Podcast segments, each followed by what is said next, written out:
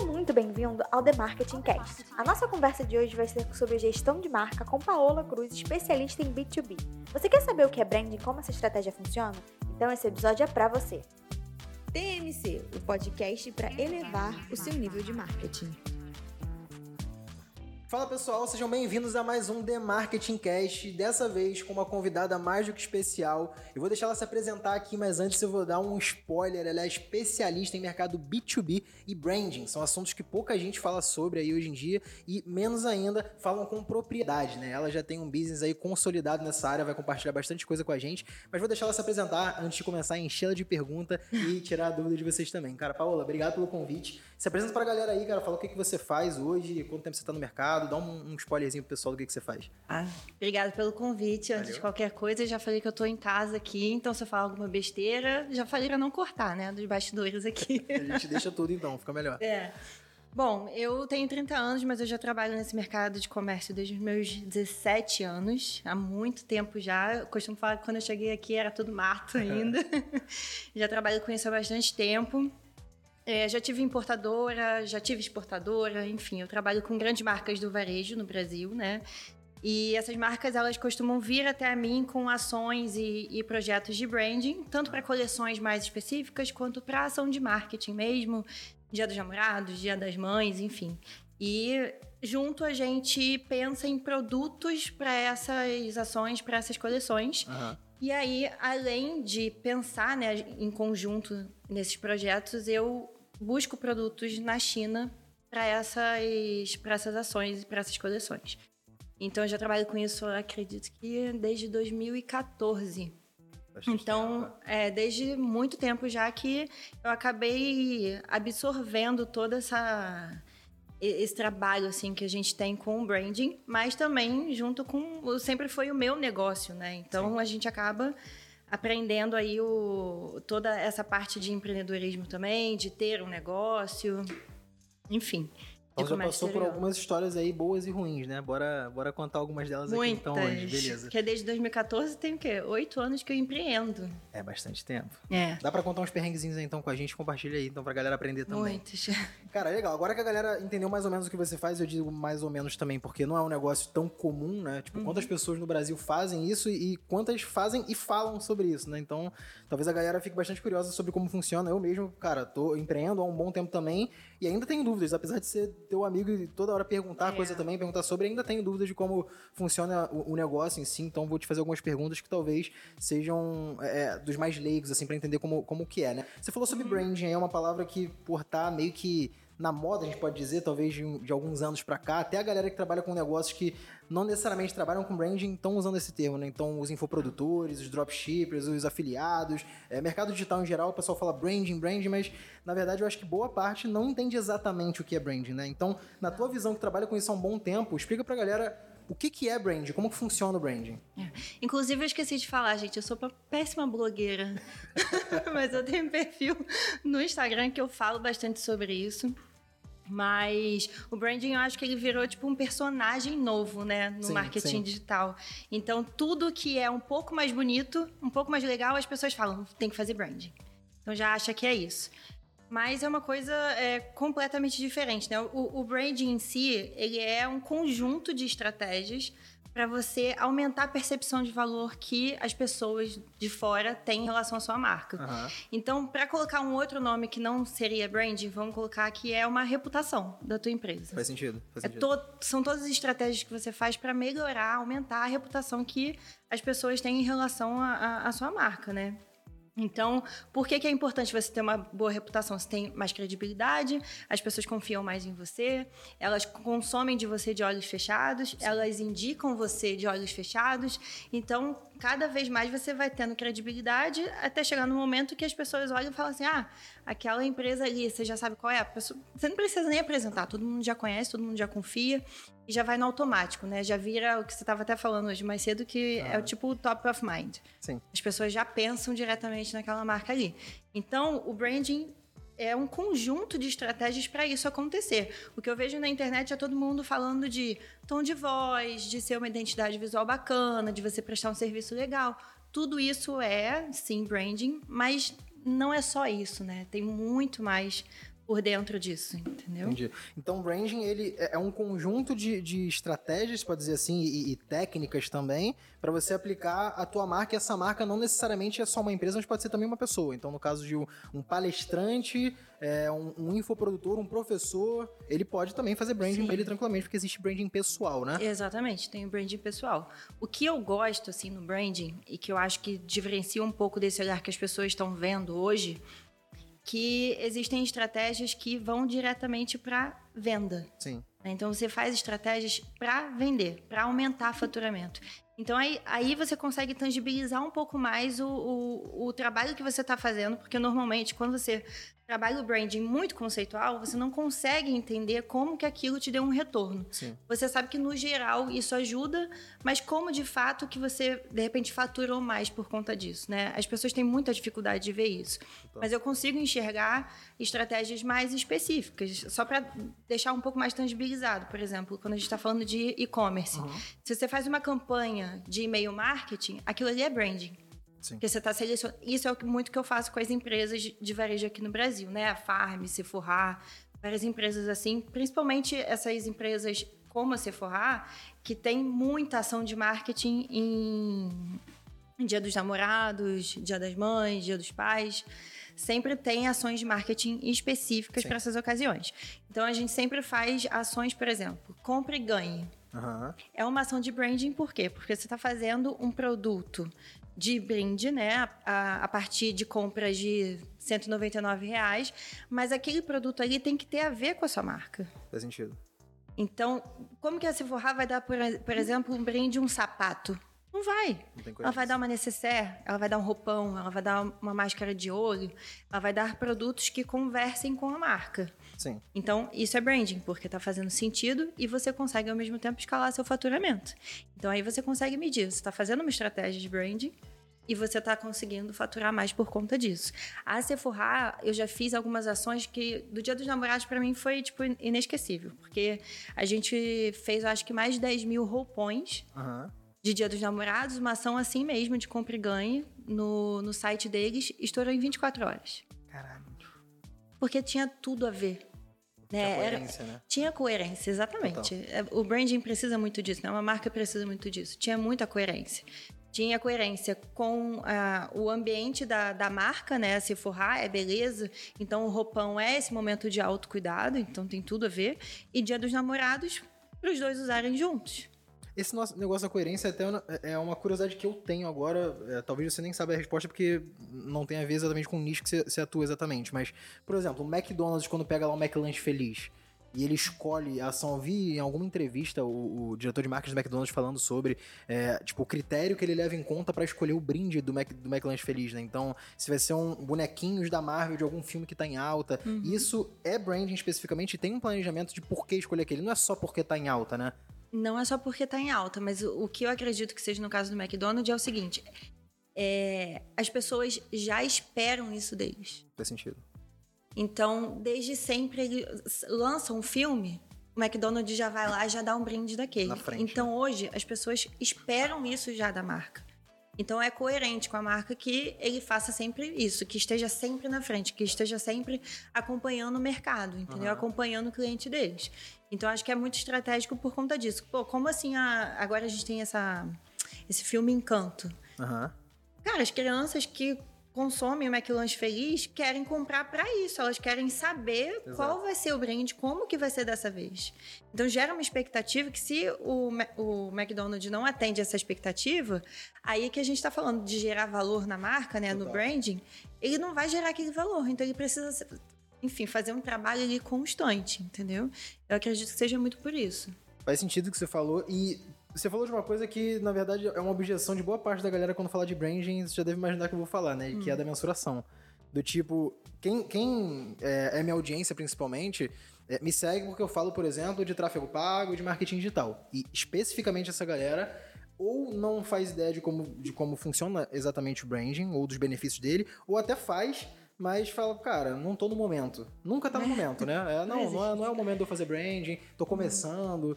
E eu acho que você. Acho não, tenho certeza que você discorda disso, porque eu já te conheço há um bom tempo. É. Então, eu queria que tu ajudasse a gente a, a quebrar essa objeção da galera de entender que brand não é necessariamente tu pagar uma, uma puta agência pra fazer uma identidade visual pra você que custou 10 mil reais, ou mudar o teu logotipo, ou o tom de voz que você faz no teu atendimento. Na verdade, tem muita coisa envolvida, né? Então, é, primeiro, na tua visão, como que uma empresa que tá começando, né, ela, ela pode talvez usar o branding a favor dela? Não necessariamente a parte técnica, mas como é que ela pensa o branding pra uma empresa que, pô, ah, não tem muito capital, é, não é Brasil, é talvez a nível de cidade. Como é que você aplica branding nisso? Olha, eu acho que quando a gente está falando de prestação de serviço, antes de qualquer coisa, é realmente é, é exatamente isso, é a prestação de serviço. Sim. Porque a forma que você está é, prestando esse serviço para o cliente, ela constrói a tua reputação. Sim. Então não importa se você tem identidade visual, se você tem site, se você tem logo. Olha, eu vendo para algumas das maiores empresas de varejo no Brasil e eu não tenho site. Mas eu não preciso de site. Meu cliente não vai ver site. Para que eu vou fazer site? Sim. Sabe? Então eu não tenho cartão de visita, eu não tenho nada assim. O que eu tenho é meu nome. Que é o teu branding. É. Eu tenho a minha reputação. Eu tenho os meus clientes como prova social. Já é o suficiente.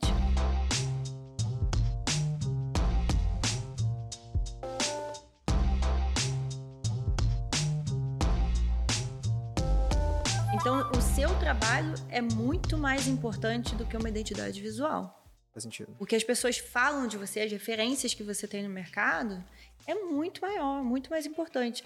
Quando eu. A, a primeira empresa que eu abri foi uma importadora, né? Aham.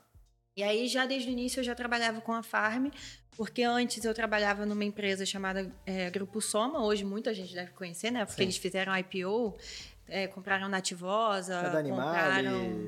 Farm, Isso, é. Animale, Farm. Eu trabalhava na Animale com importação. Sim. E aí, quando eu entrei, quando, na verdade, quando eu tava saindo, a Animale tava comprando a Farm. Então tem muito tempo, mas já era Grupo Soma já.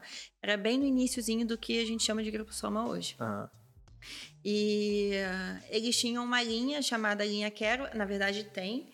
É uma linha muito, é que era muito pequena na época, né? Uhum.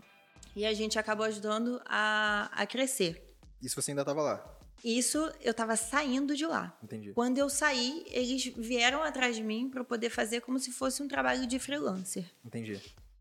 E aí eu fui fazendo esse trabalho de freelancer, fui fazendo, pesquisando fábrica, ajudando E eles. no que, que consistia o teu trabalho? Você tinha que entrar em contato com o fornecedor? É, eu tinha que, como eu já tinha experiência, né? é, eu tinha um desempenho muito bom dentro da empresa, porque a gente tinha essa coisa do- dos resultados de, de negociação, de relacionamento com o fornecedor, da mercadoria chegar no Brasil dentro do prazo. Então, eu tinha uma reputação ali dentro muito boa, Sim. né? Então, sem, sem saber, eu já fazia um branding Total. que hoje as pessoas que, que me assistem, eu tenho muita gente no, no meu Instagram comercial que é dessa época, Sim. que trabalhou comigo. hoje, né? é, se eu for, é porque eu tenho um Instagram pessoal também, né? Aham. Se eu for no meu Instagram pessoal, eu sei que mais de 100 pessoas do meu pessoal já me seguem lá. Entendi. E olha que eu não falo. Exato. Ninguém sabe que eu tenho esse comercial. Eles acabam me achando É comigo acontece parecido. e o pessoal já, já acompanha, né? E fala: caramba, sempre soube que você era uma pessoa dedicada, não sei o que, você é muito foda.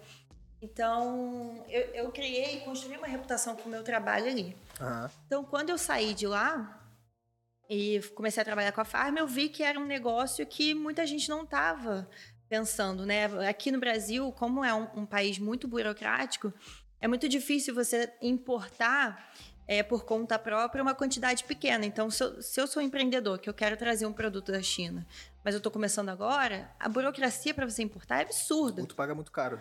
Não, é que você paga caro, é porque a Receita Federal fala assim: você quer importar? Então eu quero que você me prove que você tem capital financeiro para isso. O que, que é isso? Eu preciso de um escritório, eu preciso de um lugar para armazenar minha mercadoria, eu preciso mostrar que eu tenho capital, eu preciso mostrar que eu tenho internet, luz, eu preciso dizer de onde que saiu esse dinheiro. Então, assim, eu, na, na, na época, eu comecei a ser importadora com cheque especial da minha mãe.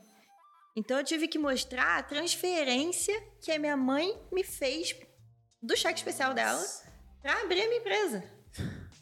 Então, eles pedem tudo, tudo, tudo. Absolutamente tudo. Então, é difícil no início, ainda mais hoje em dia, né? Na minha época, as coisas ainda eram baratas, assim. Você pagava 500 reais no aluguel de escritório. Hoje é muito difícil. É.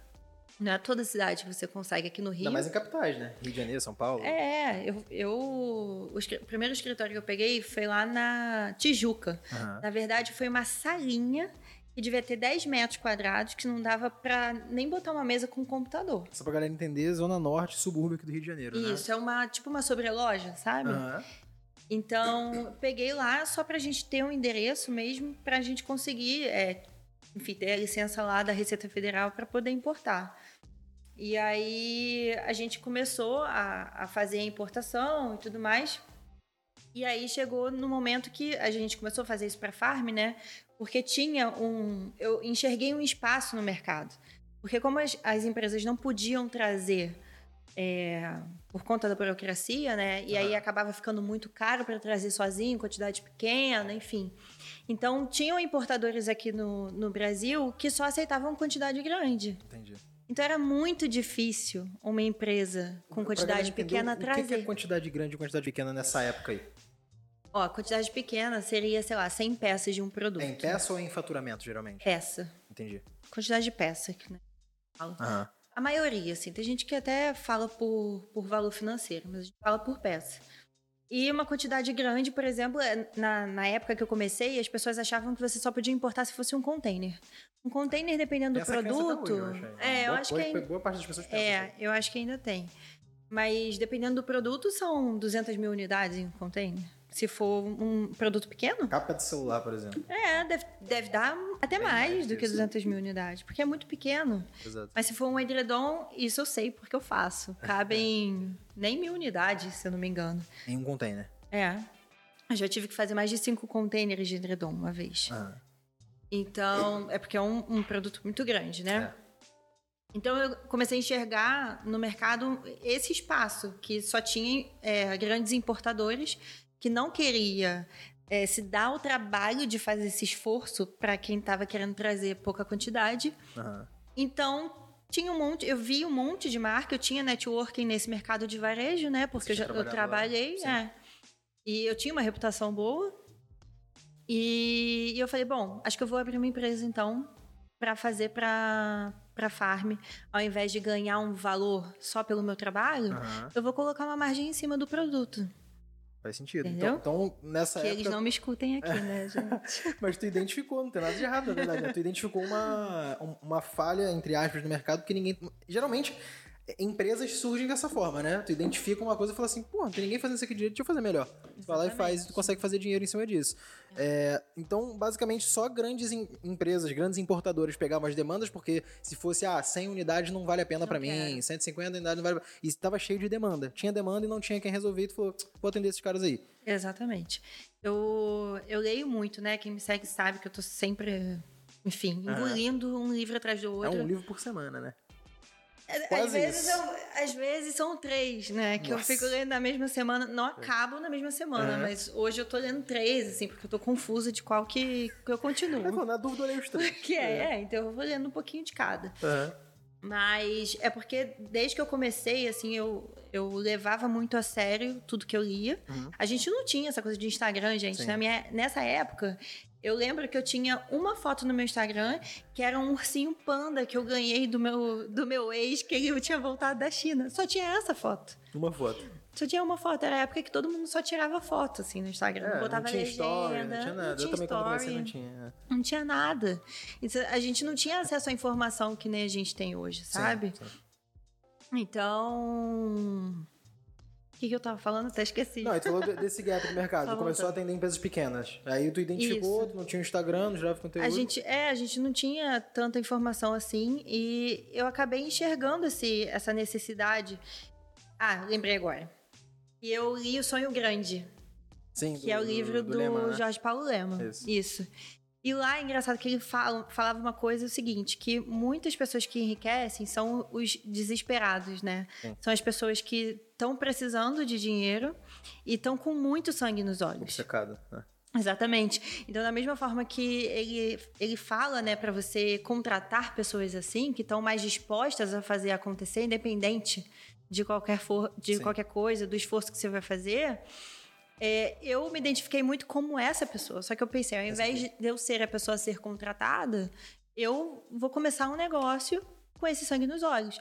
Então eu não me incomodava de ganhar pouco no início. O que eu Aham. pensava era, eu já trabalhei dentro de uma marca dessa. Eu viu como é que sei, funcionava, né? eu já sei o poder que essas marcas têm de compra. Faz sentido. Eu importei mais de 3, mi- mais de 3 milhões só de um tipo de tecido. Que eu fazia tecido na época, que era seda. Mais de 3 milhões de dólares, assim. Então, Você sabia o poder aquisitivo, necessidade, demanda. exatamente, eu, eu tava ali dentro, eu sabia como que o cliente é, respondia aos fornecedores a necessidade que eles tinham. Tempo que levava, Exatamente. problemas comuns. Quais eram as dores e como e quais eram as, as insatisfações que a gente como cliente tinha dentro dessa empresa. Aham, Então eu sabia exatamente como atender eles, faz sentido. sendo totalmente contrário. Então, um insight aqui pra galera, então, além de identificar a dor, que o problema, né, que era pequenas demandas não eram atendidas no mercado e existia demanda, então muita gente deixava de comprar ou esperava mais tempo pra comprar, você foi lá e resolveu. E aí a Exatamente. segunda foi, você, além de, de identificar o problema, tu viveu aquilo por um tempo, porque tem gente que cai de paraquedas no negócio, quer empreender do dia pra noite, começar o negócio e explodir, né? Porque infelizmente no mercado, infelizmente ou felizmente, tanto faz, existe muita gente que não vou dizer nem enriquece, mas talvez faz uma grande, um grande volume de movimentação financeira em pouco tempo, acha que isso é sucesso e É. que já empreendeu e agora ele tá no topo, quando na verdade a parte financeira é só uma, né? Porque é, manter, eu até fiz um post no Instagram hoje sobre isso, hoje, ou ontem, não lembro, acho que foi ontem, é, que manter é muito mais difícil do que criar. Porque É. criar, ideia todo mundo tem o tempo todo. Quem é empreendedor, você, eu, tá todo mundo aqui. Cara, tive uma ideia, acho que dá pra fazer um negócio assim. tive uma- Mas vai fazer. Aí beleza, fazer já é difícil, mas tu faz. E pra manter um ano, Nossa, dois, três, cinco, difícil. dez anos? Os primeiros anos são os piores, assim. É, porque tem altos e baixos, não importa a fase da tua empresa e o tamanho dela, vão ter altos e baixos.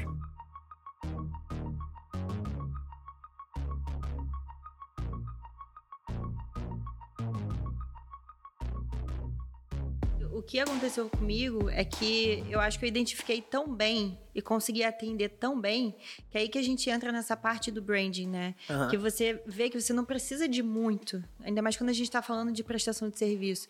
É muito mais importante o que você está fazendo ali com o cliente, esse relacionamento que você cria, que Sim. você constrói. E eles começam a indicar você para todo mundo.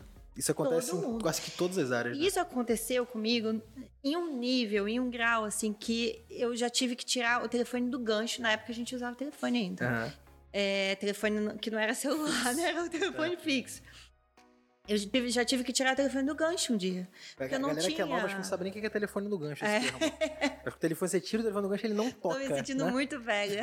Não, mas eu também, eu também peguei, então calma. Acho que a galera de 16, 15 Meu anos que Deus, escuta a é. gente aí, a galera que Realmente. nasceu bem depois de 2000, né, que é estranho, é, né, a minha talvez. sobrinha que tem 12 anos, com certeza ela não sabe Então, que que é telefone no gancho, o que, que é isso? Que é que é tipo, isso? sei lá, antes do, do disquete. Pra gente, disquete a gente ainda pegou o finalzinho. eu Peguei o disquete. Mas não ainda peguei assim, finalzinho, não. Eu peguei finalzinho do disquete, desculpa. Quantos anos você tem mesmo? Eu tenho 26. Ah, então, tem 30, pô. Ah, me tô- respeita. tá- a, minha equipe tá, a minha equipe tá dizendo aqui que eu não sou tão novo assim. Eles estão me zoando. Eu não peguei finalzinho nenhum.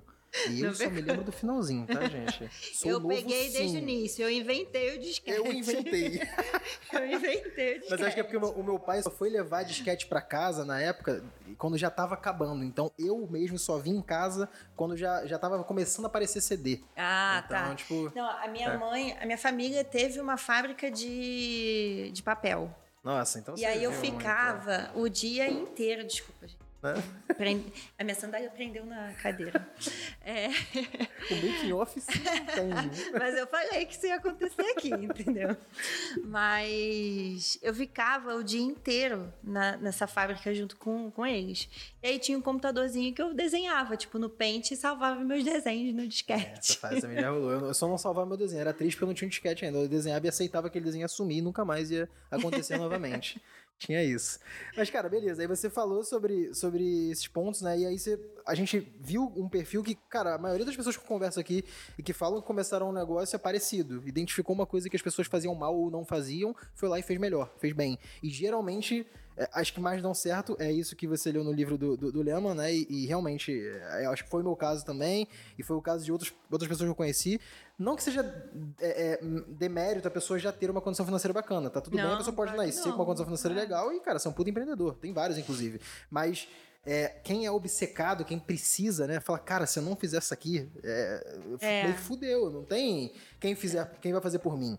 Então, eu acho que isso é, é Tem muito, mais certo. em jogo, eu acho. Exato. Eu acho tem mais em jogo. E você precisa mais. Você Só tá que mais aí, desconfortável e tu também, aceita, né? não é que tu aceita, mas tu sabe que vai ter prós e contras, e quando tu passa uma dificuldade, tu fala assim, bicho, já passei por coisa muito pior, Muito, beleza. e- Então isso Nossa, facilita na hora. assim também. né? Isso que eu ia perguntar, assim, a galera pensa, talvez a galera que vê o teu Instagram, te acompanha, vê, cara, pô, a Paola tem ali o treino dela de vez em quando à tarde, lê um livro de boa, toma um café da manhã. Pô, que vida fácil que deve ser, né? O meu também, alguns podem até pensar, né? O cara É. vai, pra, vai pro escritório três vezes na semana, anda num carro maneiro, faz churrasco Tá de vez em quando. É, e aí fala, porra, deve ser muito fácil a vida desses caras. Na verdade, é porque a galera não entende, mas eu, eu faço questão de falar, é, nem sempre mostrar, porque, porra, você não pode pegar todos os, teus erros e tornar eles públicos. Talvez até É. pode, mas geralmente, se você.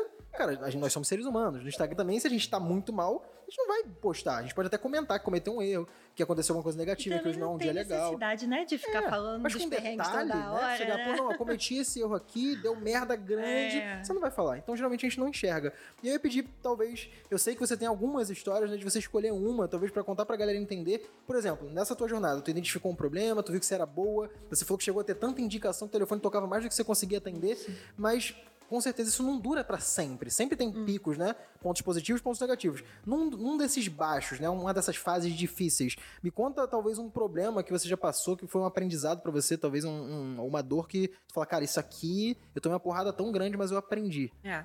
É, foi nessa importadora mesmo, né? Foi no primeiro negócio. Eu acho que o primeiro negócio a pessoa sempre tem que já tá conformada de que pode ser o teu primeiro erro. É teu primeiro negócio, pode ser o teu primeiro acerto, mas, cara, Geralmente é grande primeiro, chance. É. grande chance de ser teu primeiro erro também. Não entendeu? desencorajando também, porque a pessoa se não, passar por isso. ela. Não, pra mim, assim, hoje eu vejo. Quanto antes, melhor. Exato, exato. É, porque você chega lá no fundo do poço, mas tu volta logo, entendeu? Exatamente. Então, quando você volta, você volta mil vezes melhor e aí você tem a oportunidade. É porque tem gente que não faz isso. É. Mas você, eu, pelo menos, voltei é, pensando que era uma, uma oportunidade de recomeçar. Sim. Então, eu olhei para os erros que eu tinha cometido e hoje eu falo, cara, eu não cometo mais esses erros. Exato. E se eu vejo que tem alguns padrões ali que, que eu repito, aí eu já começo a prestar atenção, ó. Eu fazia isso aqui naquela época, Aham. não dava certo, não, não foi legal.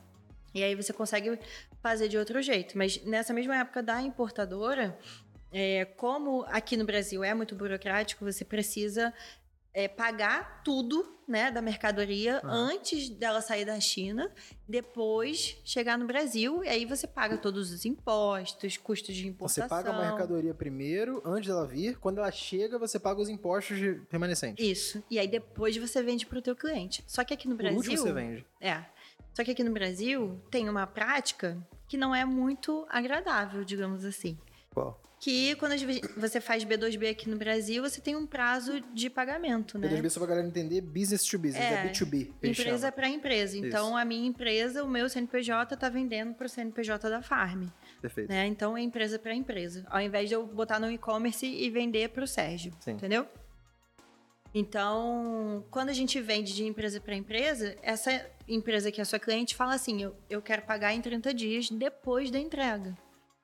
Então, hoje, eu não sei se ainda é assim, mas assim, na história do mercado sempre foi assim. É, a gente tem cliente grande aqui na lista que é D mais 45. pra Então, eu te- é que eu não vou falar o nome, mas tem empresas que fazem consignado e aí só paga em 120 dias o que vender. Nossa. E a tua, tua mercadoria ainda precisa ficar na O loja. risco é todo teu. É todo teu.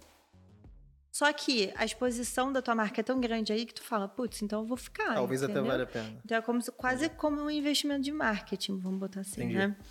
Então, na, na minha época, foi uma época muito difícil de crise no Brasil. O meu primeiro ano de importadora eu cresci, sei lá, mil por cento. Caralho. Por quê? Foi- Mas eu saí do zero, né? De, é. Meu primeiro faturamento foi tipo 40 mil, sei lá. E eu faturei 5 milhões. Sim. Então, no ano seguinte, eu ia faturar o dobro. O teu faturamento não necessariamente é, é o, o Não é faturamento meu da tua empresa, é a movimentação geral. É tipo um GMV. Não, é o faturamento, Faturamento mesmo, da empresa, que foi legal. em nota, que foi de venda mesmo. Caralho, vendeu muito, Foi muito. então, né? Só que o que acontece? Você precisa alavancar capital, né? Total. é. Então, quanto mais você ve... quanto mais você vende, quanto mais eu vendia, mais eu tinha que E como é comprar. que tu conseguiu essa liquidez? Então, aí que tá. Aí eu pegava tudo que eu ganhava, eu tinha alguns quase clientes. Eu tinha alguns clientes que podiam adiantar um pouco. Então eu tirava tudo isso e já jogava pra comprar mercadoria. Tirava e já jogava pra comprar Então mercadoria. tinha que fazer um malabarismo com, com o cliente pagando adiantado, com o fornecedor você pagando depois, com imposto e, e meio que fazer É. esse jogo aí no meio. Então era uma loucura financeira assim, que Faz era sentido. tipo todo dia vendo fluxo de caixa, Aham. né? E eu não podia nem, é, num certo momento, eu ainda não podia me arriscar a ter funcionário, Aham. a ter muitos custos altos. Eu vivia do meu cheque especial, que era tipo 3 mil reais, sei lá. Então eu vivia com esse dinheiro para pagar meu aluguel. Surreal, né? Um faturamento desse tamanho, tu tinha que ter um custo de vida baixíssimo pra Pois sustentar é, a parada. as né? pessoas não conseguem pensar que entendem, o não bastidor entendem. era totalmente diferente. Total. Totalmente. E meu pai achava que eu ganhava ci- 100 mil por mês. Ah, todo pai e mãe, a maioria achava isso. pensa isso. É. Eu ficava, gente, olha, nossa, nem durmo direito. Não... Eu só trabalhava, trabalhava, Sim. trabalhava, não aproveitava a vida, não, não fazia nada. E aí, enfim, chegou no momento que a demanda estava tão grande, tão grande, e a gente alavancou tanto o nosso capital, e pegando, sim, capital de giro em, Aham. em banco, com juros altíssimos. É que na época o juros estava alto, né? Tava- Porque tava- pe- pegar capital de dinheiro em banco, a galera pensa que é, é, nossa, caralho, pegou um empréstimo. É a coisa mais normal do mundo. Empresas fazem isso É. com frequência, na verdade. Só que os Tem que fazer juros são planejado. muito altos, é. E eu posso falar eu por mim, eu peguei de 0,99. Então. Só que, tipo, foi outra época. Agora que a gente já tá falando podcast, a Selic já é outra. Nossa. Totalmente diferente. Já em Nossa, pouco- na minha época Porque era pandemia, isso. inclusive, que a Selic fez isso aqui, né? Em- Em um Exatamente. E na minha época foi ali em 2000. Eu comecei em 2014, eu acho que isso foi tipo 2016, 2017, eu acho. Sim. Mais ou menos. Acho que era final de 2017. Assim, era a pior época pra fazer isso. Tava altíssimo. aí os era na crise da Dilma É. também. Não, tava altíssimo, tava altíssimo. Troca de governo e tal. Então tava um caos, assim. Tava todo mundo em crise. Era um Exato. monte de empresa inadimplente, um monte de coisa fechando e a minha empresa crescendo. E eu falei assim: ah, então tá bom, então minha empresa tá crescendo, eu vou lá naquele movimento. Vambora, vambora, vambora. Aham. E aí, minha mercadoria de fim de ano, de vários clientes, chegou no Brasil. A Receita Federal falou assim: ah, vou entrar em greve. Greve. Em greve. Meu Deus. Todo fim de ano, quem trabalha com importação sabe, a Receita Federal para totalmente de liberar mercadoria. Mas fim de ano, assim, dezembro, época, é, as datas comemorativas. ali. Ali, é, ali, tipo, final de. meados de novembro até. Às vezes eles ficam até janeiro. Que são, que são, é na época que você tá importando produtos pra Natal e Ano Novo mesmo? Pra Natal e Ano Novo. E férias, né? Meu Deus. Então, o que aconteceu? Ah. É, eu tinha mais de 2 milhões de reais em custo de produto. Sem tirar... Sem contar imposto. sem contar o imposto que eu ia pagar. E que aí eu não tinha pago ainda, não Aham. cheguei a pagar porque a mercadoria não foi liberada. Sim. Mas de produto eu tinha 2 milhões de reais. Em o que eu paguei. Meu Deus. E eu não vendi porque a Receita Federal ficou em greve. E os meus clientes não tinham como receber isso depois, porque eles não iam vender. Como é que tu vai vender Era mercadoria de Natal. Natal em fevereiro? Nossa. Entendi Entendeu? o tamanho do problema. Então você alavanca capital, você não tem receita. E não podia rec- reciclar, se é outra palavra, mas vender esse produto depois, porque ele tinha, tinha época, né? Eu não tinha como vender uma coisa que tava com etiqueta Sephora para outra pessoa, por Faz exemplo. sentido. Nossa. Não só a etiqueta, né? A logo, a personalização, a estampa, tudo. Não tinha como fazer isso. E nesse caso, o risco, é, o prejuízo é todo teu, mesmo sendo o, o cliente ele, ele fez uma, digamos assim, uma ele criou uma demanda pra você e aí você correu atrás, fez tudo com a marca dele e importou. Nesse caso, o cliente corre zero risco. Se você não entrega, ele simplesmente não paga e acabou? Na época era assim. Nossa. Porque a gente sempre teve muito, uma parceria muito boa, relacionamento bom. Tu não- fazia isso pelo teu bom relacionamento com o cliente. É porque era o meu modelo de negócio. Entendi. O meu diferencial era justamente esse. Ah, entendi. Era, era poder viabilizar produtos diferenciados que você não conseguia fazer aqui no Brasil, Uhum. impossível até hoje. É, é capacidade produtiva e também tecnologia de maquinário. Aham. Todo mundo sabe que na China tem muito, muito mais possibilidade de É, produção do que no. Brasil. Então você podia fazer qualquer coisa. E eu chegava em clientes é, super renomados no mercado Ah. que não sabiam nem que podiam fazer certas coisas. Então, até clientes que já importavam queriam trabalhar comigo porque eu já comecei a ter um know-how de produto. Eles não conseguiam. Até hoje eu faço isso. Que as empresas de importação mais tradicionais não faziam. Não faziam. E talvez ainda nem fazem hoje, a maioria, né? Não fazem, porque são empresários mais é, antiquados também, que já estão com um volume e tal. que já trabalham às vezes com commodity, sabe? Entendi. Commodity que eu digo que é commodity mesmo, é tipo grão, arroz, café, açúcar, essas coisas, Aham. entendeu? E, e já estão com tudo muito estabilizado, sabe? Então você não precisa. Ele não quer correr esse risco, né? É, ele não quer correr esse risco, ele não quer ter esse trabalho. Então, o, o, o que eu gosto é justamente isso. É, o cliente chega com um projeto de branding e fala, ó, a ação é essa aqui, a gente tá com essa história, não sei o quê. Eu não sei quando que vai é, Pro ar? pro ar. Ah, não Porque eu não sei se eu posso não. falar. Não vai demorar muito não, né? Bom, então não vou falar o que, não, que então é. vai demorar, então você fala. Não, é porque eu tenho um cliente que, que Vai tá demorar, fazendo... vai demorar umas três semanas aí. É, acho que não é o suficiente, não. É, eu tenho um cliente que está fazendo uma ação com uma série internacional. Legal. E aí, quando eu vi que a ação era essa, eu falei, cara, não acredito, eu assisto essa série. Eu sou apaixonada por essa série, eu tô fazendo um produto disso. E aí, eu já sabia da a, galera, a série. galera que tá ouvindo vai ficar puta É, da vida, mas você me conta. eu já- em off. eu, em off eu te conto. Mas eu já, eu já assisti a série, já era, digamos assim, a cliente, né, Legal, dessa legal, série. legal. Já sabia da essência daquela marca ali, daquela série. E ela falou, a cliente falou pra mim, ah, o que, que você acha que a gente pode trazer de produtos que tem a ver Legal. né, com esse público, com a marca Pô, se e você tudo já mais. via, mais fácil ainda. Tu já viveu aquilo ali.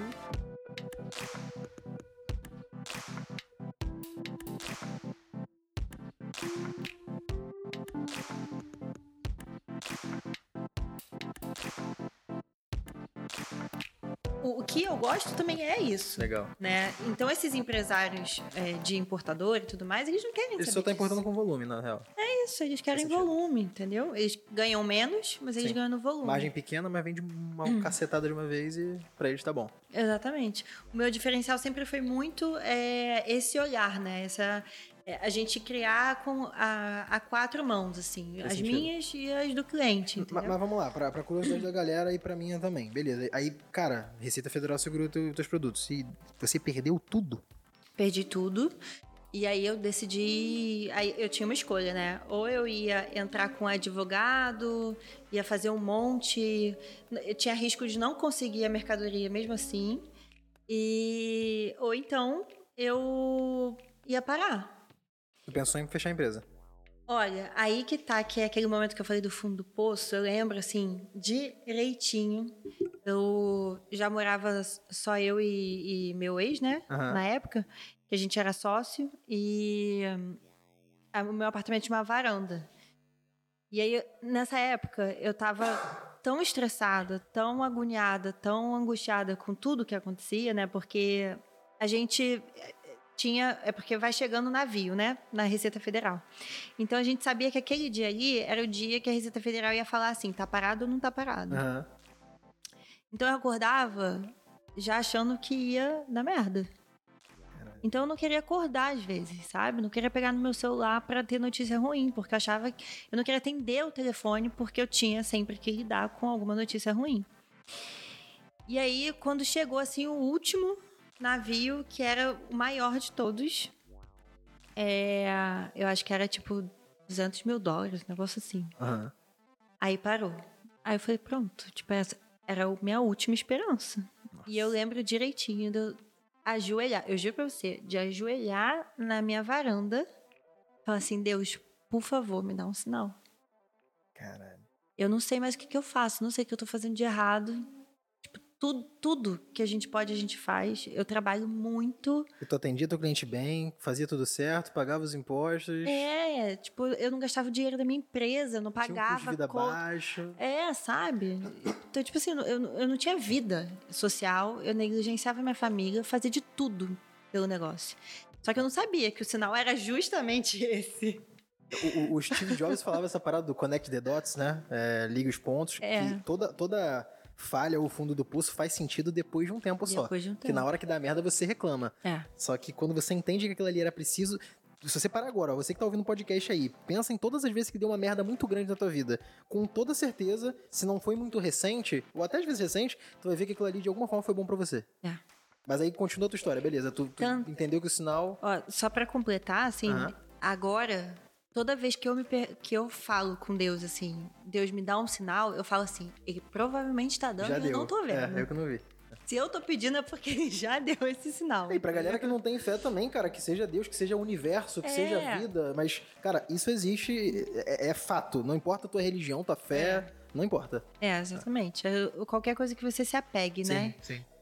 Mas aí é, eu pensei, pensei, pensei e no Brasil realmente é muito burocrático, Sim. sempre foi muito antiquado. Eu já estava fazendo alguns projetos internacionais. Nessa época que aconteceu o problema. É. Aham. E eu vi a diferença que era fazer fora e Sim. fazer no Brasil. E aí eu falei, bom, acho que eu vou parar. Eu amo esse trabalho, eu gosto muito, só que tá fazendo mais mal do que bem. Tanto para minha vida pessoal, porque eu cheguei a ficar doente, eu já tive que fazer cirurgia por conta disso, Sim. porque eu não tava me cuidando. E eu comecei a botar na balança e vi que era melhor eu parar Exato. do que gastar todo o restinho de dinheiro que eu tinha no meu caixa E pra saúde isso. também, né? Às vezes E até saúde. mental e até física, dependendo do É. caso. Minha saúde já tinha ido pra. Entendeu? Já tinha aberto mão. É, eu vou nem falar, continuar falando aqui pra onde que ela foi.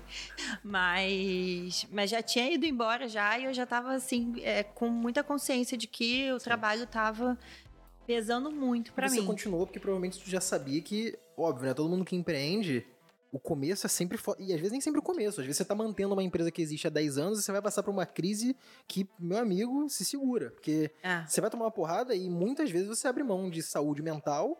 É saudável? Não, mas bicho, você é é. empreendedor, irmão. Você vai passar É. por isso, paciência. Você tem que acreditar muito no que você faz. Com o tempo vai passando, você vai construindo um, um patrimônio é, como pessoa física maior pra pra aguentar de forma menos difícil isso, mas os seus problemas viram outros, por exemplo. Beleza, tu, tu tá aí bilionário, show de bola. E aí, então, tô resolvido, então não vou passar mais por problema. Tá, então Não. experimenta tu ter uma, uma empresa com, sei lá, 10 mil funcionários, tu ter que demitir 4 mil. É. Pensa que você vai ter que botar 4 mil pessoas na rua que não fizeram nada de errado.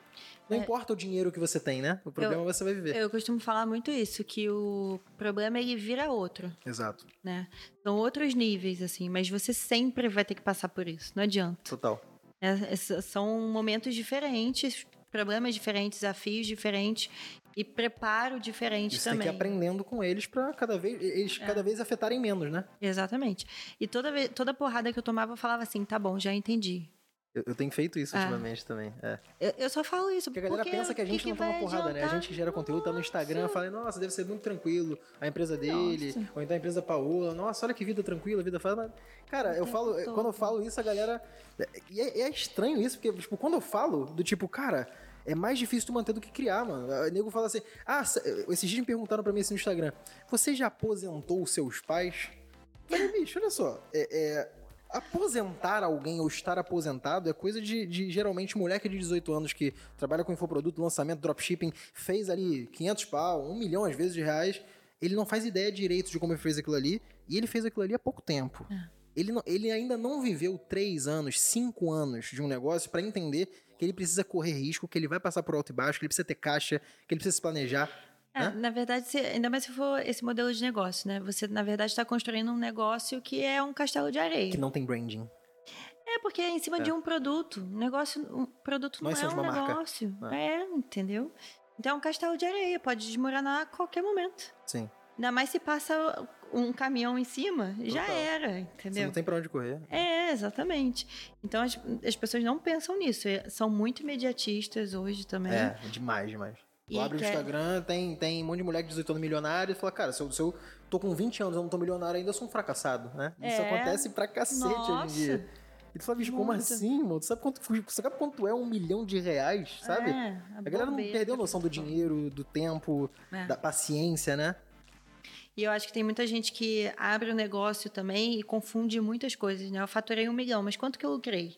Aí a pessoa não pensa nisso, ela gasta o dinheiro que tá ali É. pra pessoa física, porque, pô, você tá ganhando teu primeiro dinheiro grande, assim. E que aí você já fala. novo, beleza? Eu também, gente. É. Primeira vez que eu ganhei muito dinheiro, eu fui. Eu realmente, eu viajei. Eu fui para Miami e para Nova York e eu voltei com tudo da Apple. Eu voltei com MacBook, com iPad, com caneta, com relógio, com celular. Eu nem precisava de caneta e iPad, mas eu Sim. comprei mesmo assim. Então, assim, é normal. Eu acho que a gente pode ter São também se dar o luxo de tá. passar por isso. Mas tem que ter muita consciência de que, cara, aquele teu negócio ali, se você quer ir no longo prazo, se você quer realmente construir uma vida, ter qualidade de vida, você poder proporcionar para as pessoas à sua volta, Aham, você tem que pensar que não é assim. Não é só faturar, faturar, faturar e tá tudo certo. exato. Você tem que pensar em gestão, você tem que pensar o, o que você está construindo hoje tem que ser muito sólido para conseguir aguentar o crescimento. Eu não consegui aguentar meu crescimento, eu não me preparei o suficiente para isso, eu não sabia fazer isso na época, Sim. né? E depois eu passei um tempo sem fazer. Só que eu senti muita falta de trabalhar com isso. É, então, Muita. depois, depois que aconteceu esse problema, você falou, pô, pediu um sinal e tal pra entender e você resolveu parar. Você parou com isso? Você foi fazer outra coisa? Então eu parei durante um tempo. Eu, eu cheguei a ter uma empresa lá fora também para fazer esses projetos internacionais, né? Vender para fora. Vender pra lá. É. Aham. E mas aí eu falei, bom, não vou fazer aqui no Brasil, não vou fazer lá também, então vou parar. Fiquei um tempo. Eu tinha um caixa ainda, né? Então eu falei, ah, vou Foi um, um período ocioso ali, não É, foi mais ocioso mesmo, mas eu senti muita falta. faz sentido. Muita, muita falta. E aí os clientes começaram a ir atrás de mim de novo. Tudo pela reputação que eu tinha construído. Por causa do teu branding. Ah. Pô, mas e aí, não vai fazer mais nada? Não vai abrir outra empresa? Não tem como a gente fazer só serviço, então? Tinha muita gente pedindo. Legal. Muita, muita gente pedindo. Ah, não tem ninguém igual você pra me indicar? e aí, nas reuniões, as pessoas não falavam o nome da minha empresa, não. Falavam o meu nome. Ah, com quem você faz essa- esse produto aqui? Ah, Paola. Ah, a gente não tá conseguindo fazer. Ah, liga pra Paola. Então, eu, eu às vezes, é, era chamada para reunião de departamento de branding para ajudar a falar, ó, isso aqui é possível, isso aqui não é possível, por que a gente não faz desse jeito, daquele jeito ali? E isso não é normal dentro de uma empresa de varejo, Sim. um fornecedor de fora ser chamado para esse tipo de ah. coisa, né? Então, a reputação que eu construí foi muito forte. As pessoas queriam estar sempre perto de mim, sempre consumindo de mim. Aham. Então, o branding foi muito construído assim na, na prestação de serviço, né? No relacionamento, é, eu costumo muito falar também que eles gostam que a gente seja babá Sim. deles. Tem que ser babá do, É, do cliente, cliente. cliente geralmente é, É. assim. né? Tem que atender ele muito bem, porque eles vão ser muito fiéis, entendeu? Demais. Então, assim, do que tu falou de insight pra, pra gente entender, acho que já a produção já me falou que tem quase uma hora de papo e nem parece. Eu acho que são uns 10 minutinhos, assim. Lu, não me corta. A produção sendo Não, podada. produção, a Lu tá querendo parar. Não vou parar, vou continuar falando. Mas vamos lá. Não, vamos continuar aqui. É, cara, você identificou uma, uma oportunidade e aí você já viu como funcionava por dentro e começou a trabalhar. E aí tu já identificou que era importante tu manter tua reputação, entendeu aí, acredito eu, nessa fase o que, que era branding.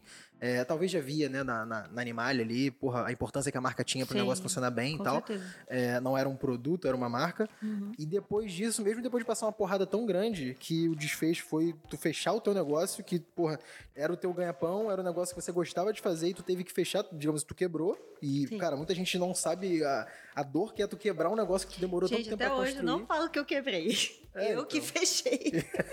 Então, cara, porque é é um eu negócio. decidi fechar. que- Eu decidi. Eu decidi Mas assim, é, muita, a maioria dos empreendedores, maioria, assim, que já empreende há, há um bom tempo, já tomou uma porrada desse tamanho, ou já quebrou, ou já, já teve que pivotar o negócio inteiro, sabe? É totalmente normal. E aí, no fim das contas, o que te fez voltar pro mercado e talvez voltar mais forte é. E aí a galera confunde, né? Porra, vo- voltou, então tu tá ganhando mais, mas peraí, ganhando mais é o quê? O financeiro? Ou é tipo, minha vida hoje é boa, eu ganho, eu tenho um custo de vida e uma qualidade de vida melhor do que eu tinha, eu tenho um conforto que eu não tinha, eu tenho uma empresa que fatura bem, talvez não tanto quanto antes, mas o conjunto inteiro é muito mais legal. É. Eu acho que pe- pelo, pela proximidade que a gente tem hoje, né, dá pra enxergar talvez esse- essa transição toda que você passou e o quão melhor você tá hoje profissionalmente, pessoalmente. E aí a galera é, é, se apega às vezes muito a números e esquece de todo o resto. E eu acho que acontece mesmo com branding. A galera se, se apega muito ao tráfego, à venda, mas vendeu quanto? Faturou quanto? Vendeu quanto? É. Mas não tá trabalhando branding. E aí quando vê no longo prazo, e cara, três anos não é nem longo prazo, na real, é médio. Não, é. Mas pra essa galera do digital, meu amigo, um ano é longo prazo. É. Mas falando assim, de 3, 5 anos, o cara que vê isso e trabalhou o branding dessa forma, ele começa a enxergar que, porra, beleza, eu posso não faturar um milhão, eu posso faturar 300 mil e ter uma vida muito foda, uma empresa muito legal, clientes muito bons e, cara, tá show também. Esse imediatismo que a, que a mídia social causa na galera vendo, os caras de, de 18 anos milionário, o cara de 25 anos que tem uma Ferrari, Lamborghini, não sei o que lá, e, e se você não tem, tu é fracassado. E às vezes é até alugada. Cara, tem, tem, tem de tudo, tem de tudo. Tem, o- tem o, o- o E a fake, gente não sabe. tem o real, porque às vezes o real, Tem o beleza, real ele tem o também. mérito dele, show de bola, mas, cara, você não tem que ser igual ao que você tá vendo, sabe? É- é- É. é- são exceções e tá tudo bem. Porra, o, o- o Steve Jobs foi uma exceção com a Apple. Tu não vai abrir a Apple se tu abrir uma empresa de tecnologia agora, sabe? Você não precisa ser Apple pra ser É. feliz. Tu não precisa abrir o Facebook, uma empresa do tamanho do Facebook pra você dizer que foi bem sucedido, sabe? Então, eu acho que branding tem, tem a ver com. é, Tu falou, cara, é uma, é uma comparação muito foda, né? A reputação é uma palavra que eu, eu nunca tinha associado a branding. É, legal pra caralho. Exatamente. Se a gente quiser facilitar um pouco mais o entendimento, eu acho que é muito isso. É reputação. E te ajuda no geral no longo prazo. Porque aí tu pode, tudo bem, um produto parou de vender. Tá, tudo bem, cara. meu- O maior ativo não é meu produto que eu vendia, é a marca que, que eu tô vendendo. Exatamente. Então, nos exemplos das empresas que você atende, pô, Farm, é, Toque Stock, trabalho com Leroy Merlin, As pessoas não vão. oficina, ah, eu gosto do reserva. vestido XYZ da Farm. Não, eu gosto da Farm. Por acaso tem um vestido que eu gostei. E se não tiver, tem o, a linha que você trabalhou com eles. Já era um desafio pra Farm também, né? Era um desafio e hoje é uma das maiores. Que é um negócio que não tinha quase que nada a ver com o negócio desde o começo, né? E as pessoas nem, nem sabem, eu acho que existe, porque é uma coisa muito natural dentro da marca, né? E. Só que aí você vê, ah, a Farm vende edredom, a Farm vende garrafinha, a Farm vende linha de presente, vende Agora, isso. né? é, é, coisas de decoração, de cozinha, etc. É tudo isso. Só que ela vai aumentando a percepção da marca ali quando a pessoa tá na loja. Você não consegue perceber. Uma coisa realmente é imperceptível. Gradativa, né? Mas que as pessoas vão gostando cada vez mais da marca e vão consumindo esses produtos porque já gosta da marca. E se a marca não fosse tão forte, não tivesse um branding trabalhado, possivelmente uma empresa que era do ramo de vestuário, moda talvez, varejo ali, não ia conseguir fazer uma linha de edredom e vender pra cacete como eles Não, vendem. não Então, ia. o- só o branding permite isso, né? Só.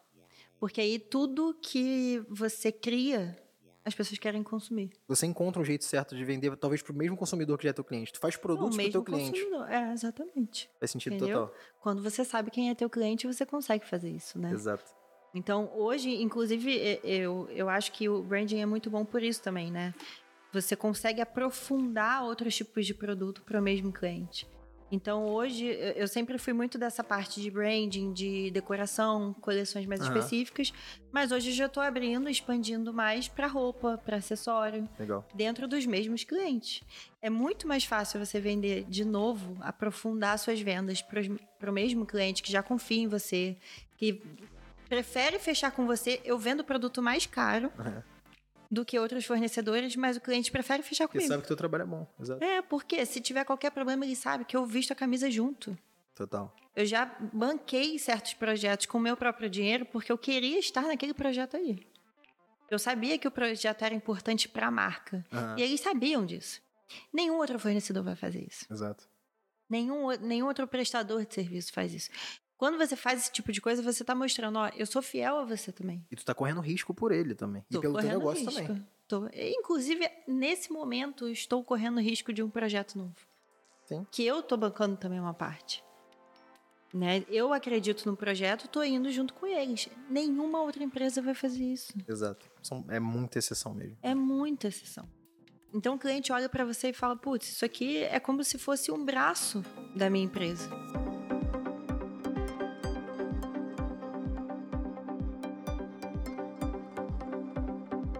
Um, um padrão que a gente identifica nos papos que eu tenho aqui com a galera e também até na minha jornada. É, cara, a galera corre risco o tempo todo. O pessoal acha que.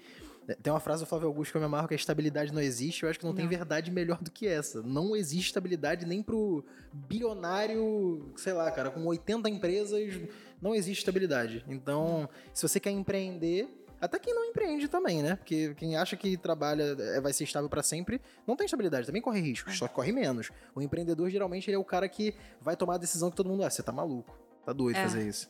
Cara, o empreendedor vai, não importa se as pessoas Vai. acham que ele tão doido. Só que geralmente ele até erra, beleza. Aí quando ele erra, todo mundo fala, pô, tá vendo? Falei que você tava doido. Aí quando ele acerta, fala, porra, cara, realmente, tu é um cara É, visionário, tu é então eu acreditei. É, então é sempre assim. É, sim. Se Quando tu leva em conta os outros, tanto faz. Agora, quando você corre o risco e vai na frente, é até um diferencial e também faz parte do teu branding como prestação de serviço. Que é correr mais risco e correr risco com o cliente. Isso, isso vale até, cara, na- no meu ramo, quando eu presto serviço é, de, de gestão de tráfego para as empresas. Por exemplo, se eu pego um cliente grande que eu falo, cara, tá tudo bem, eu vou. Sei lá, um projeto de consultoria com uma grande empresa. É, eu vou prestar uma consultoria com você e tá tudo bem você me pagar D mais 60 e eu começo a consultoria, o contrato não tá nem assinado ainda porque o teu jurídico não assinou, mas eu vou te ajudar com esse projeto porque eu sei que esse mês tu tá precisando de ajuda. Cara, eles É. podem simplesmente passar dois meses e falar, não vai dar pra pagar não, valeu, obrigado. É um risco que a gente corre, né? Esse é o simples porque eu nem botei capital meu, mas, por exemplo, cliente que talvez faça um lançamento é, de algum produto e eu confie tanto que talvez eu bote capital meu ou da empresa junto, porque eu sei que aquilo ali vai funcionar. Também é outra questão. Então, isso vale para vários ramos, né? Eu tô falando aqui do meu, falando do teu, mas prestação de serviço em geral. É, tá envolvido, o, o teu branding tá envolvido, talvez, então, com, se for de forma resumida, né? Um bom atendimento, posicionamento, comunicação, identidade visual, qualidade do serviço. Tu incluiria mais alguma coisa nesses pilares? É, e eu acho que é a reputação de ter outros clientes, né? Porque eu acho que você tem que pensar realmente muito o macro Sim. do que você está falando aí. Ah, às vezes eu tô, não tô recebendo por aquele projeto, mas eu tô me arriscando. Mas às vezes é melhor não receber, mas ter trabalhado com esse cliente Exato. Do que não ter ele no meu portfólio. Cara, tem cliente grande que se você atender de graça, Já tá bom. tu tá ganhando mais do que pegando vários clientes pequenos te pagando. Exatamente, porque a primeira coisa que tem muita gente que não sabe como faz prospecção, né? Ah, mas como é que eu vou começar É. e tal. Cara, às vezes pega um cliente só. Você, eu cresci muito assim, só chegando e falando assim, ó, sou fornecedora da marca tal. E a pessoa fala, quê? Então É. vamos. Não, eu quero, porque eu quero aqueles produtos, eu quero saber como que eles conseguem, eu quero alguém que po- possa fazer o mesmo por mim. Exato. Então, é, isso, cara, já é de um valor, assim, absurdo. Cara, muda muito, né? Isso eu, eu- eu vivo na pele aqui também, porque com gestão de tráfego, agência, assessoria, cara, é, é bem parecido. A É galera que prospecta um ou dois clientes e faz um bom serviço, geralmente os próximos 10 vêm de indicação. É. O cara, alguns até fazem um esforço de advendas ali, mais desde o começo. Por exemplo, agora na Lead a gente tá no momento, que é minha assessoria, né? De transição pra. é, A gente tá reestruturando um departamento de insight sales aqui dentro pra gente. Só que a gente chegou a seis dígitos mensais de faturamento só com indicação. Então, E claro, com a minha imagem também, porque eu também produzo conteúdo, isso também ajuda. uhum. Mas os clientes que eu atendo, a qualidade do meu serviço e, o- e por exemplo, hoje, a gente atende hoje aqui Americanas, Mormai, já atendeu conta simples. Então, quando o cara vê que eu trabalhei com essas empresas, essas empresas recomendam o meu trabalho, tem outras de médio porte também, isso vai, vai gerando uma, uma re- rede, um branding positivo da lead, e fala, cara, eu quero ser atendido por aquela empresa ali. Porque se fica a lead, que é minha assessoria, e outras empresas que talvez não tenham uma indicação, não tenham um branding tão bom quanto a minha, ele vai optar pela minha. E se for parar pra pensar, o quanto que você gastou nisso? Exato. Talvez tempo, só. É tempo, mas tu já ia Você gastar tem que de qualquer gastar de qualquer forma. jeito. Exato. É, mas dinheiro, né, que as pessoas falam, ah, eu não posso começar porque o brand pra mim não é, não tá no momento. Cara, não, não. existe momento do brand, né? É, não existe. Ele tem que começar desde o início. Na verdade, o que você tá construindo já é isso. Exato. E aí, tudo que você faz a partir do que você construiu é branding. Acabou. Total. Entendeu? A identidade visual você já vai ter que fazer de qualquer forma. Um site, provavelmente você já vai ter que fazer. Exato. Só que é fazer com mais intenção. Fazer mais bem pensado, né? Total. Então, outras coisas que eu, que eu cheguei a fazer em alguns momentos foi presente de fim de ano. Umas coisinhas assim que são extra, sabe? Sim. Que aí, assim, você gasta, mas. Ok. É, Faz parte. Exatamente. Total. E prestação de serviço, raramente você precisa fazer anúncio. Não, é Uma coisa que eu nunca fiz foi tráfego pago. É. Nunca tá indo fiz. contra mim, então ela vai virar cliente da Liz daqui a pouco. É, pra B2B nunca fiz, É, entendeu? então. Mas, cara, não, mas é- é- isso é verdade, cara. Eu, eu, eu boto fé porque to- toda empresa de prestação de serviço, quando presta um bom serviço e tem uma boa rede de clientes, se ela quiser não, não crescer absurdamente, porque se ela quiser muita escala, ela precisa sim de tráfego, mas É, se ela quiser são crescer gradativamente, beleza, dá pra fazer isso mesmo. E Dá. dá, é possível. Total. Concordo contigo. É tudo depende do ticket, né? Se a pessoa for, de Exato. repente, um gestor de tráfego só, uma pessoa só, que atende clientes pequenos, de repente É. ela precisa de um tráfego pago para divulgar, ter mais né? visibilidade É. para aí conseguir realmente aumentar a base de cliente. Mas eu, por exemplo, cada cliente eh, eu tenho um ticket muito alto, né? Porque são muitos produtos, Exato. muitas O ciclo de unidades. venda também é mais longo, até tu fechar negócio com os clientes demora, o cara quer te conhecer, quer conhecer a tua empresa, tu tem que conhecer a empresa Isso, dele e tal. Exatamente, demora um pouco mais, Ah. mas eu não preciso de um grande volume de clientes, entendeu? Eu prefiro aprofundar mesmo a- as vendas no mesmo cliente. Então são estratégias diferentes mesmo. Mas ainda vamos ter então um papo, um podcast de. Eu vou te convencer de por que que você precisa de tráfego pago, mas aí fica pro Já vamos agora.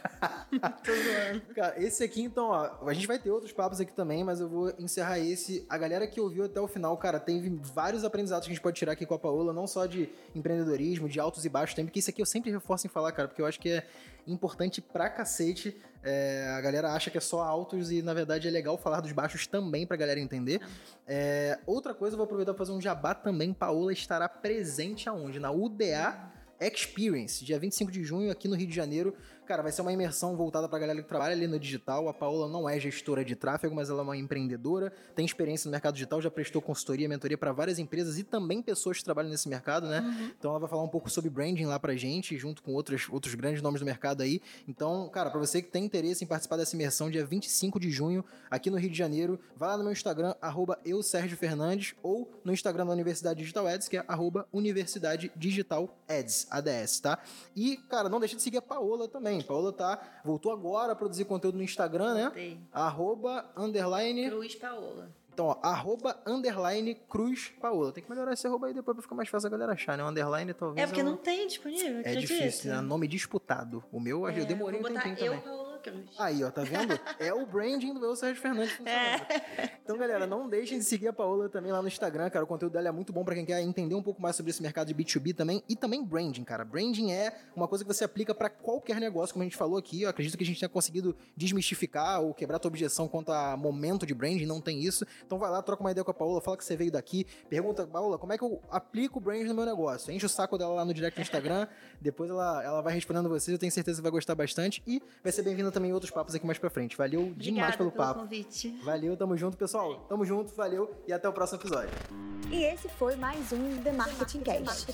Siga para mais conteúdo, compartilhe e marque nos stories arroba eu Sérgio Fernandes.